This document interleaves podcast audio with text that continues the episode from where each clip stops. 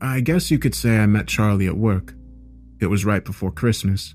The holidays are always bad for hospitals, but that night, I swear the city had lost its damn mind. Patients were arriving faster than we could treat them.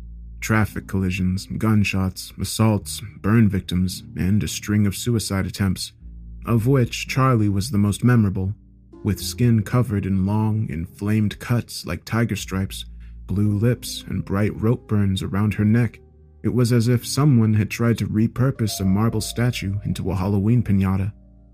The full extent of her injuries became clear on the operating table. Without going into detail, it was apparent that she spent a lot of time hurting herself. The fresh wounds masked many scars, along with deeper, much older trauma. Long story short, she made it. I kept tabs on her over the next few days. No one came to visit her in the ICU. Not family, not friends, no significant other. I'll be honest, I feel like I don't belong in nursing. Not because I'm bad at my job, if anything, I'm closer to excellent than not, but because my patients haunt me. The ones who live, the ones who die, even their families, they all stay with me, no matter how hard I try to disconnect. Charlie wasn't any different. If anything, she preoccupied me more than usual.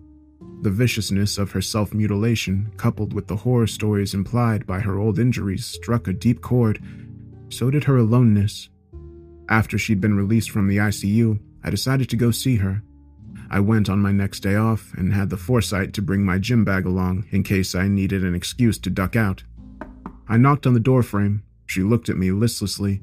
The hollows under her eyes were as pronounced as ever, and she had a very particular look about her something that made her seem simultaneously very old and very young that I associate with people that are waiting to die. I'm a nurse here at the hospital, I said awkwardly. Uh, I was at your surgery the night you came in. She gave a thin smile that didn't reach her eyes. Thank you. No need. I just wanted to see. I took a deep breath, cursing myself for my stupidity. Uh, to ask how you're doing. Her face did soften, certainly didn't become warm, but something changed. A flicker of alertness, a shadow of interest. About as well as you'd expect. This was a mistake, I realized.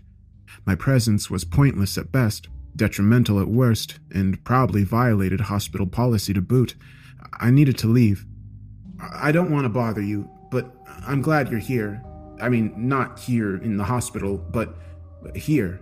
I could hardly believe the words coming out of my mouth, I wanted to sink into the floor and disappear. I nervously swung my bag from one shoulder to another, but I lost my grip as it slid to the floor, sending a cascade of pens, receipts, and clothes across the floor. I watched with horror as an old perfume roller, something that belonged to an ex, something I'm not even supposed to bring into the hospital, skidded under her bed. I dropped to my knees and hurriedly scooped everything back into my bag. Holy shit, I was stupid. Not only was this a ridiculous, potentially problematic situation to initiate, it was unprofessional as hell. I didn't notice that Charlie had gotten out of bed until she was in front of me, dropping my gym shorts back into my bag. Uh, uh, ma'am, you need to get back in bed. I will. She gave me a careful, appraising look. What's your name? Uh, Theo. A ghost of a smile touched her mouth. It still missed her eyes. Charlie. I couldn't get out of there fast enough and didn't visit her again. But a few weeks later, I found a box in my mail tray. I didn't really think about it. It's not unusual to receive things like flash drives and magnets from pharmaceutical reps. I opened it up and, to my surprise, found a perfume rollerball. I thought it was the one I'd left in Charlie's room, but no. While it was the same scent, it was a brand new bottle. Wrapped around it was a note. Just replacing what I stole, but we can trade back if you like. Charlie. Underneath was a phone number. Even though I knew better, I called her after my shift. It was obvious from the start that Charlie desperately needed company. She had nobody, no family, no friends, nobody but me. It was difficult to be with her. Charlie was exceedingly frugal with her feelings and her time, she tended to dip into radio silence, often for days at a time, before slipping back into my life as though nothing had happened. I wouldn't have put up with it from anyone else, but Charlie wasn't like anyone else. I did call her out on it once, full of righteous anger and a solid measure of suspicion. Charlie's response was a bleak, uncertain smile that was disarming in its openness. Charlie was never open. She guarded her feelings as though her life depended on it, so that smile, that sad, self loathing, brutally honest smile, disarmed me entirely. I know it's wrong, but sometimes I get tired of inflicting myself on you. I could almost understand, in ways I couldn't quite identify, Charlie was always on the precipice. She needed so much, but I didn't know how to ask. More than once, I walked into her apartment and found her curled on her bed, crying. She never told me what was wrong, never told me what she was feeling or thinking. Sometimes, being with her felt like being in a pitch black hangar. The door was there, and I knew the key was somewhere nearby, but it was so vast and so dark that there was no chance of finding either. But it wasn't always bad. She liked to go places restaurants, national parks, beaches, amusement parks. Her favorite place was an isolated cliff bounded by tall, rocky cliffs. On these excursions, she seemed alive. I loved being with her on days like that. More importantly, I felt comfortable with her. I didn't feel like I'd known her my entire life. In fact, most of the time, it seemed like I didn't know her at all but I sensed that we fit together, that we belonged. Sometimes I was positive she felt the same way. She was often gentle and warm, like she was proud to be with me. Sometimes she'd look at me, really look at me, like she'd forgotten everything else existed. At times like this, she'd smile, and the smile would always reach her eyes. But just as often, it felt like she was rebelling against that sense of belonging. She was quiet to the point of not communicating, and maddeningly distant. Distant enough, in fact, that I frequently contemplated ending the relationship, but I never quite reached that point because Charlie possessed an uncanny ability to close that distance before I could pull the metaphorical trigger. Like I said, it was hard, but I loved her and I wanted to be with her. Even when things started to slide, even when she got increasingly distant, and when she began to grow cruel, I told myself it was worth it. We had our first real fight on our second anniversary. I don't remember what it was about or who was at fault. I only remember the cold, almost inhuman contempt with which she regarded me. I'd never in my life been looked at the way she looked at me that night, and it crushed me. So I told her we were done and tore out of there as fast as my car would take me. I drove to the beach, huddling my car in the farthest corner of the parking lot, and cried over a girl for the first time in my life. When I was done, I leaned back and took a deep breath. I let it out slowly, in shifts, like a train whistling. To my surprise, I felt calm, soothed, relaxed, cleansed. Hell, it felt good. That was the worst part of it all, realizing that I felt better with Charlie gone. She didn't stay gone, though. In fact, she came over to see me just two nights later. Her eyes were wide and almost blank, doll like. I let her in because I loved her and then ordered a pizza. We ate in silence on my patio as the brilliant coppers and oranges of sunset darkened to evening. Finally, she said, I'm so sorry. I know, Charlie. She ran her hands through her hair. It caught the dying light and seemed to glow. I know something's wrong with me. I don't know how to fix it. I don't even think it can be fixed. I waited silently, training my eyes on the sky's last ribbons of color. I don't feel human anymore. Maybe that's the problem. I'm not supposed to be human. Not supposed to be here at all.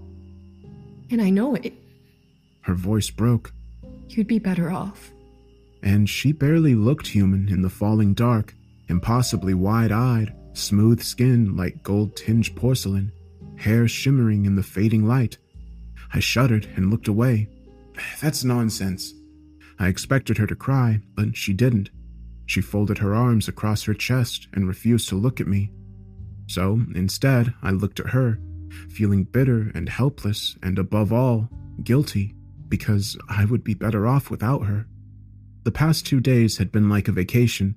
I'd felt free and light, like the sun had finally risen after a long nightmare. But at my own invitation, darkness had fallen. My porcelain doll, my marble statue, my endless night, sitting once again at my right hand. We sat in silence together for hours. Finally, I took her to bed and did everything I could to make her feel human again. But nothing got better. It grew worse by leaps and bounds. It got to the point where Charlie expressed no emotion whatsoever unless we were fighting. She started picking fights every day. She said the worst things imaginable. Sometimes she'd simply leave afterwards and stay away for days. In a perverse way, I looked forward to this. Not because I didn't love her, I did, with everything in me, but because I always felt better when she was gone. But she never stayed gone long. She'd come back and apologize, saying she didn't know why she did what she did, and I guess I even believed her for a while. The atrocious self harm she inflicted after every altercation was convincing, as were her tears and her instinct to run away, to spare me. I wanted more than anything for Charlie to have some measure of peace. Maybe it was my ego talking, but I felt like I was the best chance she had at finding it. After I made the mistake of telling her that, her desire to stop inflicting herself on me abruptly mutated into constant refusals to come home endless because I always went to find her for fear that she would irrevocably harm herself. Usually, she was curled up somewhere on her apartment floor or in her bathtub, singing lullabies or whispering long strings of nonsense. Please, God, watch the bees. The crow sings angels' wings. Apple green face, the size of a mustard seed. God, please, please, God, watch the beans. Always she was crying, and when the nonsense prayers ran out, she'd finally speak to me. Just leave, she'd say. Go. Stop trying to help me. Just go, all right? This isn't going to work. It was never going to work. It won't work because I'm not human anymore. I want you to hurt. I need you to hurt. I remember our last fight with perfect clarity. For once, I started it. I laid down an ultimatum get help, real help, medication and therapy, and every type of psychiatric treatment available to her, or leave for good. They can't help me! Don't you understand? Understand what? I want you to hurt! Hurt who? You. I want you to hurt, and nothing will change it! Nothing will help. Everything is done. Everything is finished. Something has to change, Charlie. It can't. It's done. I'm done. Then so am I. Tears stung my eyes. I glared at her and prayed they wouldn't fall. I can't do this anymore. She smirked miserably as tears streamed down her face. What can't you do, Theo? She wiped her face. What can't you do? Time stood still for a terrible instant. Words vomited their way up my throat, crashed into each other, and jammed. There were too many.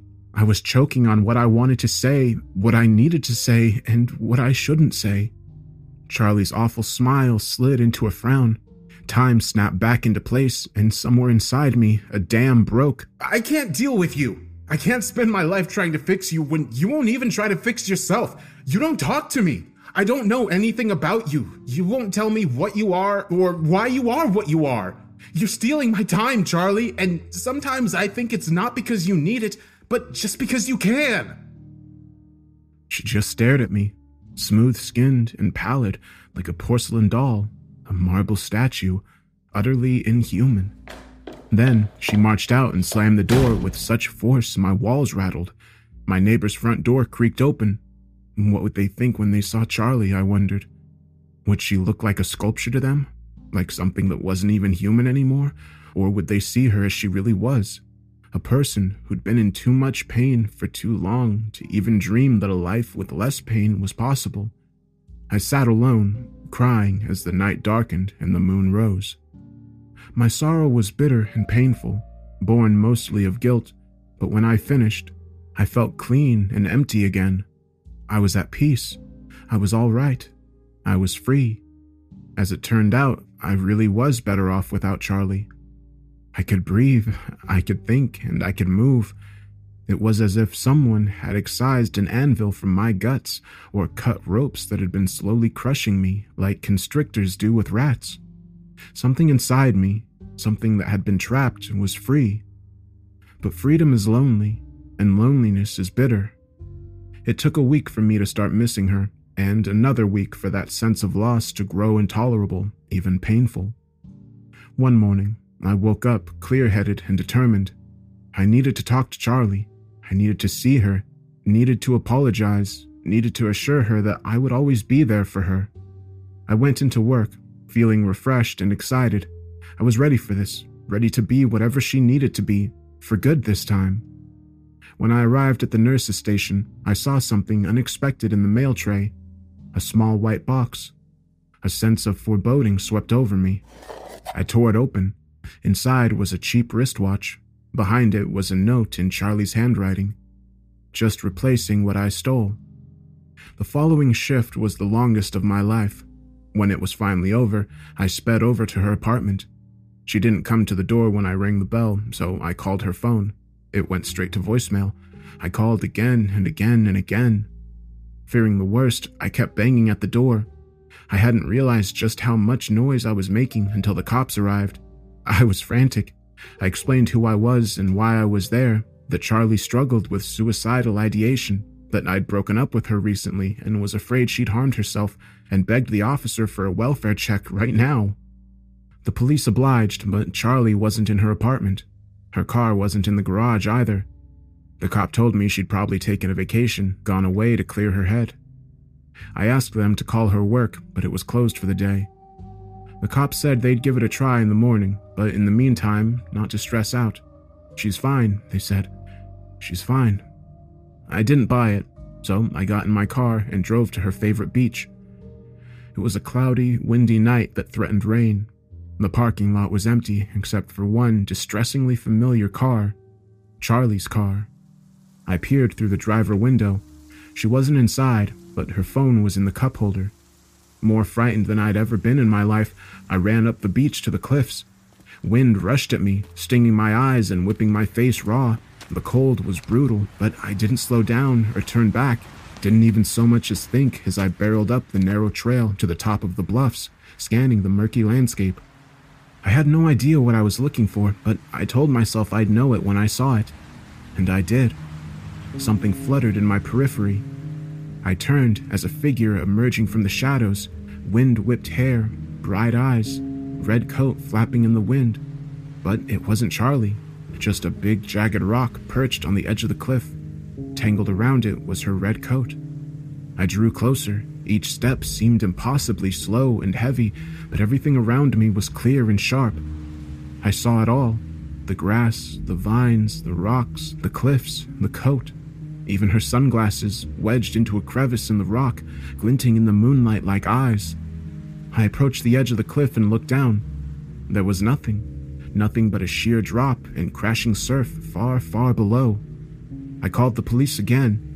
They took me seriously this time, but didn't let me stay. When I resisted, they threatened to arrest me, so I left, screaming and cursing all the way home, where I threw everything I could pick up at the walls, destroying everything in the process. Then, sore, crying, and nearly delirious, I drank myself to sleep. I had a nightmare about Charlie. She was a child, but I recognized her clear, wide eyes and a wild tangle of sunrise colored hair. She huddled in a dark corner in an even darker house, sobbing over her cupped hands. I approached timidly, sensing that something was terribly wrong. I peered into her hands and saw a scattering of bloody teeth gleaming faintly. She looked up at me. I jumped back, startled. Her eye was black and swollen. She released a heart wrenching sob, and I saw that front teeth were gone. I woke up nauseous, remembering a particular habit of Charlie's I'd never really considered before the way she always reached up and covered her mouth whenever she smiled. A week passed. Charlie remained missing. I couldn't work, couldn't sleep, couldn't eat, and after a few days, couldn't even drink. I existed in a twilight haze of pain, guilt, and slow panic. So when I started seeing things, I wasn't entirely surprised. At first, it was a toddler Charlie sitting in a filthy crib in the middle of my living room. Then, six year old Charlie, hands cupping her broken front teeth and crying in the corner of my bedroom. Little Charlie standing before a locked wardrobe and whispering to the doors. She always knocked so softly and whispered? Teenage Charlie, covering her bloody face with a towel. Charlie at 19 or so, sobbing so hard she was hiccuping as she turned a pistol to and fro in the lamplight. Charlie as I'd known her, curled up in bed, screaming into her pillow as a boyish corpse watched over her. You'll feel better, he soothed. You'll be better after you hurt. I came to in the middle of this vision and shot up with a yell and covered my eyes. When I opened them again, Charlie was still there, crying and bleeding beside me. Overjoyed that she'd come back, I got back onto the bed and lay down beside her. She didn't seem to see or hear me, but that wasn't unusual for her. Sometimes all she saw was her pain. But I could see her, feel her, touch her. I reached out and stroked her hair. Suddenly she looked up, terrified eyes fixed on a point over my shoulder, and screamed. I whirled around and saw a tall woman with long dark hair and darker eyes. I turned back to Charlie, but she was gone. Every hair on my body stood up. I closed my eyes, forced myself to count to ten, and slowly turned around again. The woman was still there, deathly pale, a marbled palette of cadaver white and pure darkness. Her mouth was enormous, so huge it distorted her face. Looking at it made my mind twist and pull. She's better when she hurts. The woman hissed. I shut my eyes and counted to ten. When I opened them, she was gone. Hard as it is to describe what it's like to fall in love, it's impossible to explain what it feels like to lose your mind. I didn't see Charlie all the time, but I saw her everywhere. My apartment, my job, the store, the street. It didn't matter where I went, eventually she'd show up. As sick as it is, these manifestations eventually became a sort of comfort. On nights she lay on my bed or on my floor, I could sleep beside her.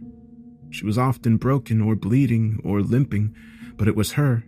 It was Charlie. And even if she couldn't feel or see me, I felt like I was keeping my promise. I was there for her.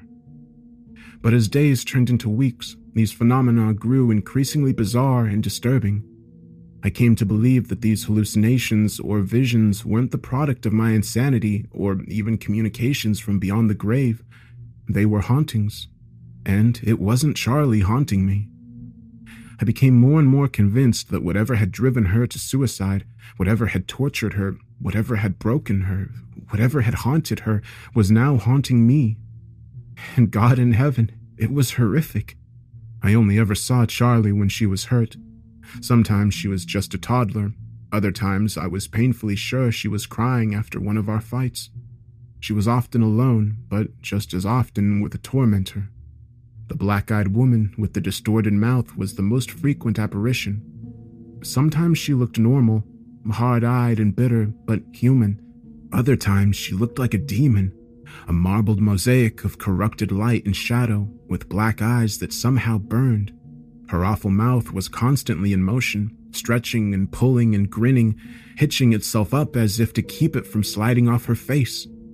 I saw her wrench Charlie's teeth out with pliers, watched her beat her, slap her, burn her, break her bones. When she looked normal, she didn't notice me any more than Charlie did, but when she was her monster form, she seemed aware of me, and she always said the same thing. She's better when she hurts. Charlie's father appeared less frequently. Like the mother, he sometimes looked normal, slim and mean looking, with a pointed chin and blank eyes. Sometimes he looked like a monster, twisted and rotting, with bulbous eyes sprouting all over his suppurating skin. Charlie's parents were painfully easy to identify for what they were monsters in human skin. Horrific as hell, yet, in their way, mundane as mud. One thing I didn't understand was the child Charlie's obsession with the wardrobe. These were the least violent of the visions. In fact, sometimes they weren't violent at all. Charlie would go to the wardrobe, knock nervously on the door, and speak to somebody named Paul who never answered. But these eye in the storm episodes were few and far between. The hauntings didn't stop, but I stopped paying attention. A huge part of me, the part stripped raw by Charlie's pain, began to scar over, to become calloused. After a while, I was able to eat, to bathe, to sleep, even work through the tableau of Charlie's suffering. It's disturbing how easily I was able to ignore the things I was seeing, the horrors she'd gone through. I didn't like not caring. I didn't like feeling the callous spread over my heart. I wanted to care. I wanted to feel the outrage, the horror, the pain as acutely as I had those first weeks, but I couldn't. I was too exhausted to try. As though sensing my growing discontent, the phenomena changed abruptly. For a while, they became almost pleasant. Charlie and a slightly older boy with red hair playing games, telling secrets, cuddling in makeshift forts. Charlie spoke, but he didn't. I didn't think much of it. Maybe he was mute, or maybe the hauntings were finally losing their power. I should have known better. One morning, I woke up early to the sounds of children giggling quietly. I looked up and saw Charlie dancing in the sunlight while whispering a nonsensical little song. Watch the beans, the crow sings, angel wings, apple green, faith the size of a mustard seed. As her brother performed a clumsy, exaggerated waltz. He swept by and pulled her into his arms. No, he whispered. Like this. One, two, one, two. Charlie tripped over her feet and began to giggle hysterically. He tried to frown, but her glee was infectious. Soon, they'd both covered their mouths with their hands and were straining with the effort of keeping their mirth under control. I watched, smiling as spurts of laughter erupted from behind their hands. Then, shadows in one corner writhed and darkened. Then the mother materialized, marbled shadow, shining black eyes, hideous mouth. She grabbed the boy by the hair and wrenched him back. He shrieked. She shrieked back, calling him a vicious stream of the foulest names. Then she swung him around and hunched low, hiding him with her body. He whimpered and wept. And after a moment, he screamed, the longest, ugliest, most heart wrenching scream I'd ever heard. I shot out of bed and launched myself at her, but it was no good. It was like hitting a stone wall. She spun around and threw the boy against the wardrobe. His head hit the edge with a loud, sickening crack, and he crumpled to the floor. Blood streamed from a deep gash in his head and flooded from his mouth. He was still alive, breathing shallowly. As I watched, his eyes rolled up into his head. Charlie's hands were still clasped over her mouth. She shook wildly. Wide eyes were fixed on her brother. She watched mutely as her mother shoved the boy into the wardrobe. It's better that he hurts now. Her mother said reasoningly, no longer looking like a monster. Hurting is what makes you remember. She patted Charlie's shoulder affectionately. It's why you don't scream anymore. Then she stalked away, melting into the shadows. Charlie watched her go without a word.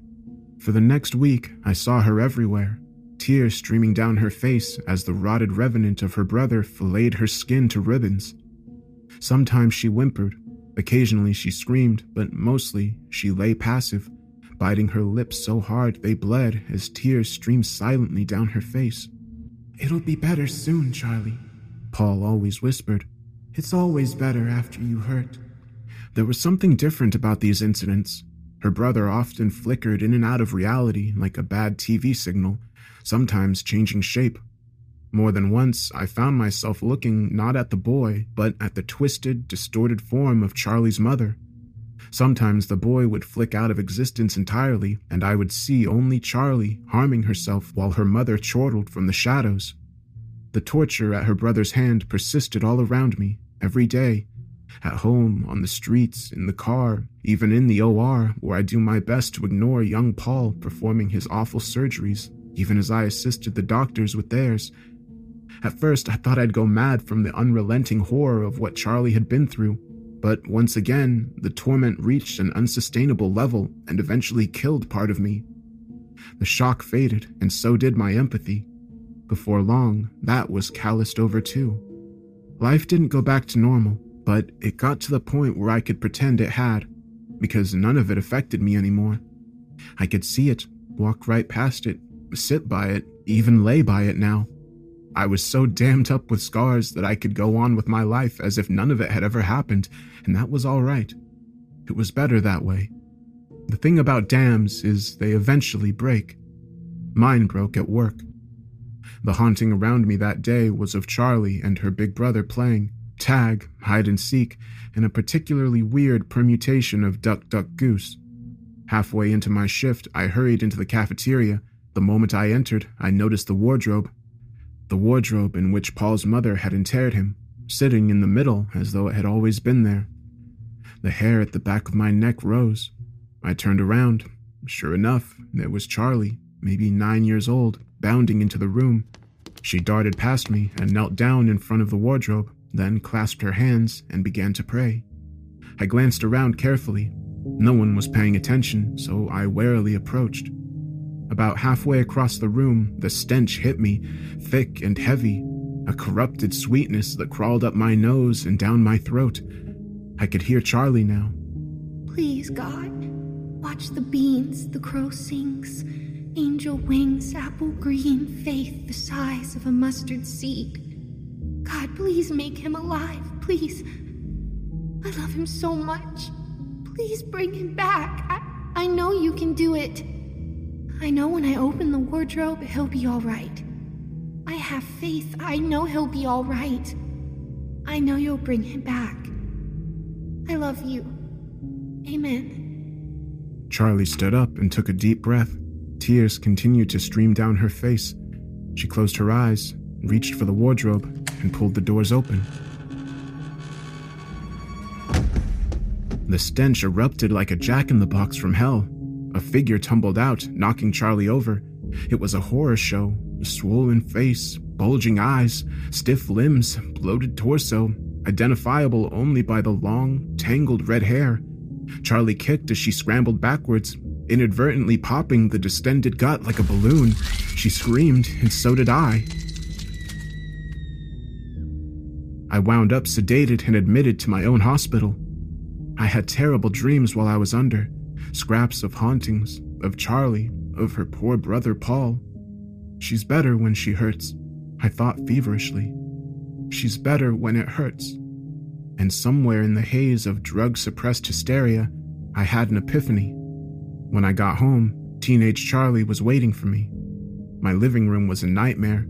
She sat rocking in the middle of it, hunched over and weeping a lullaby to a tiny bundle in her arms. It was an abomination. Her mother's bored voice sounded from the corner. I looked up, startled.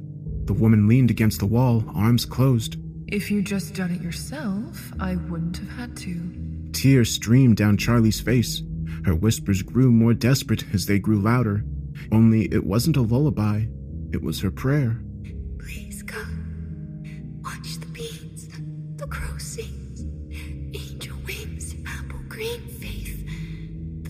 A mustard seed. God, please, please. I came closer. It was like the night I'd found her coat on the bluffs. Every step was heavy and slow, every detail sharp and bright and stark, clearer than ever at the very moment I wanted to be blind. My legs gave out. I tried to look away, but couldn't. Why didn't you tell me? I whispered. Charlie continued to cry. Watch the beans, the crow wings, apple green faith, the size of a mustard seed. Why? Why didn't you say anything? Why didn't you let me help you? You wanted me to know. You must have, because you're showing me now. But why didn't you tell me when I could have helped you? Why didn't you tell me? I lunged for her, intending to do I don't know what grab her, grab the baby, or simply hold them. Hold them until my heart turned entirely to stone and I wouldn't have to think of them or feel for them ever again. But my arms closed on nothing. She was gone. I slid to the floor and lay there, curled up on myself. After a while, I saw the dead boy, Paul, with his blood matted red hair and gaping hole of a mouth. He slithered forward and hunkered in front of me. It feels better after you hurt, he rasped. His ragged stump of a tongue shifted in the cavern of his mouth. Always. I stood up and stumbled to the kitchen. I grabbed the first thing I found, a paring knife, and just stood there, holding it for what felt like a long time. Then I folded my other hand over the blade and cut. I hurt myself until dawn, mimicking what I'd seen tiger stripes and ladders, burns and bruises, and blackened eyes. I hurt because I wanted to be better. Around 10 in the morning, I heard a knock on the door. I lurched to it, ignoring the pain that gnawed at every part of my body, and opened the door crack. It was Charlie. Charlie, more beautiful than she'd ever been, waiting for me to let her in. I threw open the door. She looked at me uncertainly, eyes widening as she took in my injuries. Distress played across her face, but she didn't cry. And why would she? She hurt so much worse than me. I ushered her in. She immediately guided me to the bathroom, sat me down in the tub, and climbed in. Then she bathed me with great care. Every gesture, every touch was exceedingly gentle. Then she helped me out and took me to bed. Between relief and exhaustion and blood loss, I was already mostly asleep, but I noticed something that troubled me deeply.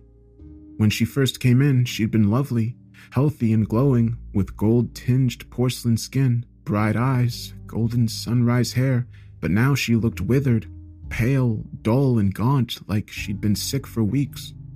My mind tried to put pieces together, but before I could finish, I fell into a deep, dreamless sleep. When I awoke, Charlie was sleeping. I just looked at her, basking in her presence until my wonderment over her return gave way to concern. Needing to talk to her, to know where she'd been, I stroked her shoulder, then nudged her, then shook her, but she didn't wake up. I rolled her over. Horrified disbelief avalanched down on me. She looked dead. Papery skin, sunken eyes, cadaverous skull, prominent ribs and bones as if she'd lost half her body weight in the span of hours. I looked up, helpless and panic stricken, and saw a dark presence lurking in the corner. Gleaming black eyes, a gaping hole of a mouth recessed in an ashen face. And somehow I knew what I had to do. I went into the kitchen, found my knife, and reopened the wound in my left palm.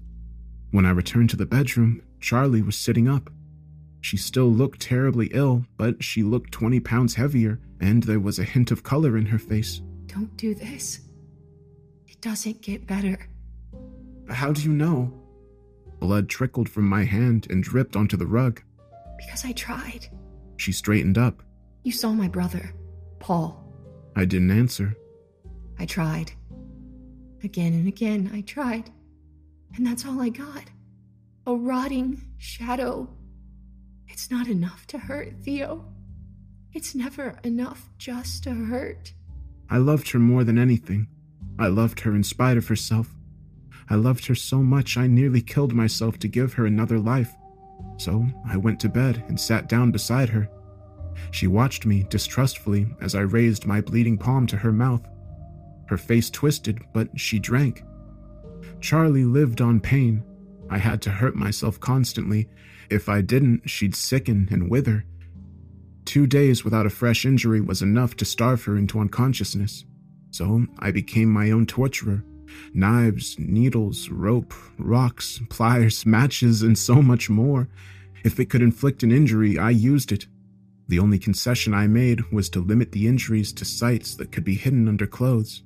After all, I couldn't go on supporting Charlie unless I went back to work. She protested at first. She wept, she screamed, she fought, but in the end, she always relented. And after a while, she changed.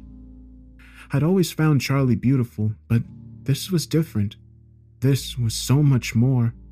She became beyond beautiful, smooth and bright, firm and lineless, absolutely transcendently lovely. No one could quite believe that she'd come back to life. It felt like a miracle to them, so they flocked to her. Her coworkers, my coworkers, my family and friends, everyone wanted to know her. Everyone wanted to be her. And Charlie, my weird, quiet, anxious Charlie, who was so shy she could barely speak to people she knew, blossomed. It was like a switch had flipped.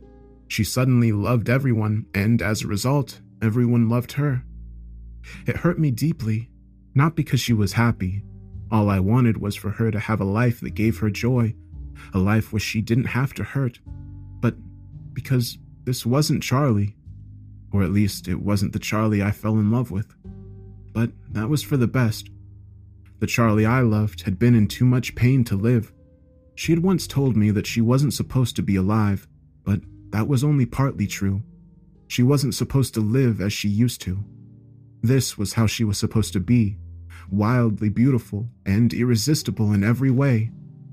It wasn't my Charlie, but my Charlie didn't exist anymore. She didn't have to, because she was better. I continued to hurt myself. It got to the point where she wept every night under my self mutilation. You can't do this. I told you, pain is not enough. But I'd look at her, all bright and beautiful and healthy, and tell her, For me, it is. You'll be so much better without me. This was true, but not enough to stop me. This went on for months. I became an expert at hiding my injuries from my friends, family, patients, and colleagues, from everyone except Charlie. To my relief, she finally stopped complaining. She even started to help me because she wanted to take responsibility, I guess and because it made it so much easier for me not having to do, not having to look. But mostly, I think because we discovered that the more directly she participated, the longer her rejuvenation lasted. Sometimes, especially at night, with her beside me, the insanity of it all would overtake me, and I'd finally admit to myself that I couldn't live this way for another year, let alone 50. But then I'd look at Charlie, inhumanly beautiful Charlie, sleeping peacefully for the first time since I'd known her. And that had to be enough. One day, it really was enough. I had hurt myself to the point where I could no longer work. It hurt to walk, to sit, to lie down. Even with sedatives, my sleep was thin and restless and full of pain. Charlie barely noticed. She was so happy, so content that I'd become a bit of an afterthought, something for her to take care of when she came home at night. I'd been thinking about it for days. It's always better after you hurt. She's better when she hurts. It isn't enough. No amount of pain is ever enough. Pain sustained her, pieces of me converted to pain for her to thrive upon. The question was did this make me a golden goose? Was I only worth something as long as I still had a pound of flesh to give? Or was there a more permanent solution? I didn't want to live like this, in perpetual agony, but I didn't want Charlie to die. So what if I died? Pain wasn't enough, but what about death? One morning, I woke up and realized I hadn't seen Charlie in two days. My heart twinged and resentment flared briefly, but then it faded, replaced with dark resolve. I got up, wincing and hissing in pain. I found Charlie's painkillers, the ones she gave me whenever I'd let her and I took them all, one by one until I passed out. The bottle was the last thing I saw, innocuous and orange with a half peeled label, and then I was gone. Somewhere in the haze, I was dimly aware of movement, of voices, of Charlie's cries, of tubes shoved roughly down my throat, of horrific pain. Then it was dark again, dark and warm, but I wasn't alone. Charlie was with me in the darkness, You'll be better soon. I promise. When I came to, my parents were in my room, which turned out to be in the nearest hospital. They tried to be happy. They smiled. They gave hugs. They rejoiced. But there were shadows behind the smiles and their eyes. Darkness, cold and hopeless. I knew before they said a word. Car accident. My mother sobbed. I'm so sorry, honey. I couldn't even breathe. I wasn't good enough or strong enough. I loved Charlie enough to bring her back to life, but not enough to keep her alive. Because in the end, at my core, I wanted to get better. Hours turned into days, which turned into weeks, which bled into long, bleak months. The worst thing about it is, without her, I got better. I can breathe again, I can move, I'm free, but freedom eventually becomes loneliness and loneliness is bitter. I'm better, but being better isn't enough. It's not even close to enough.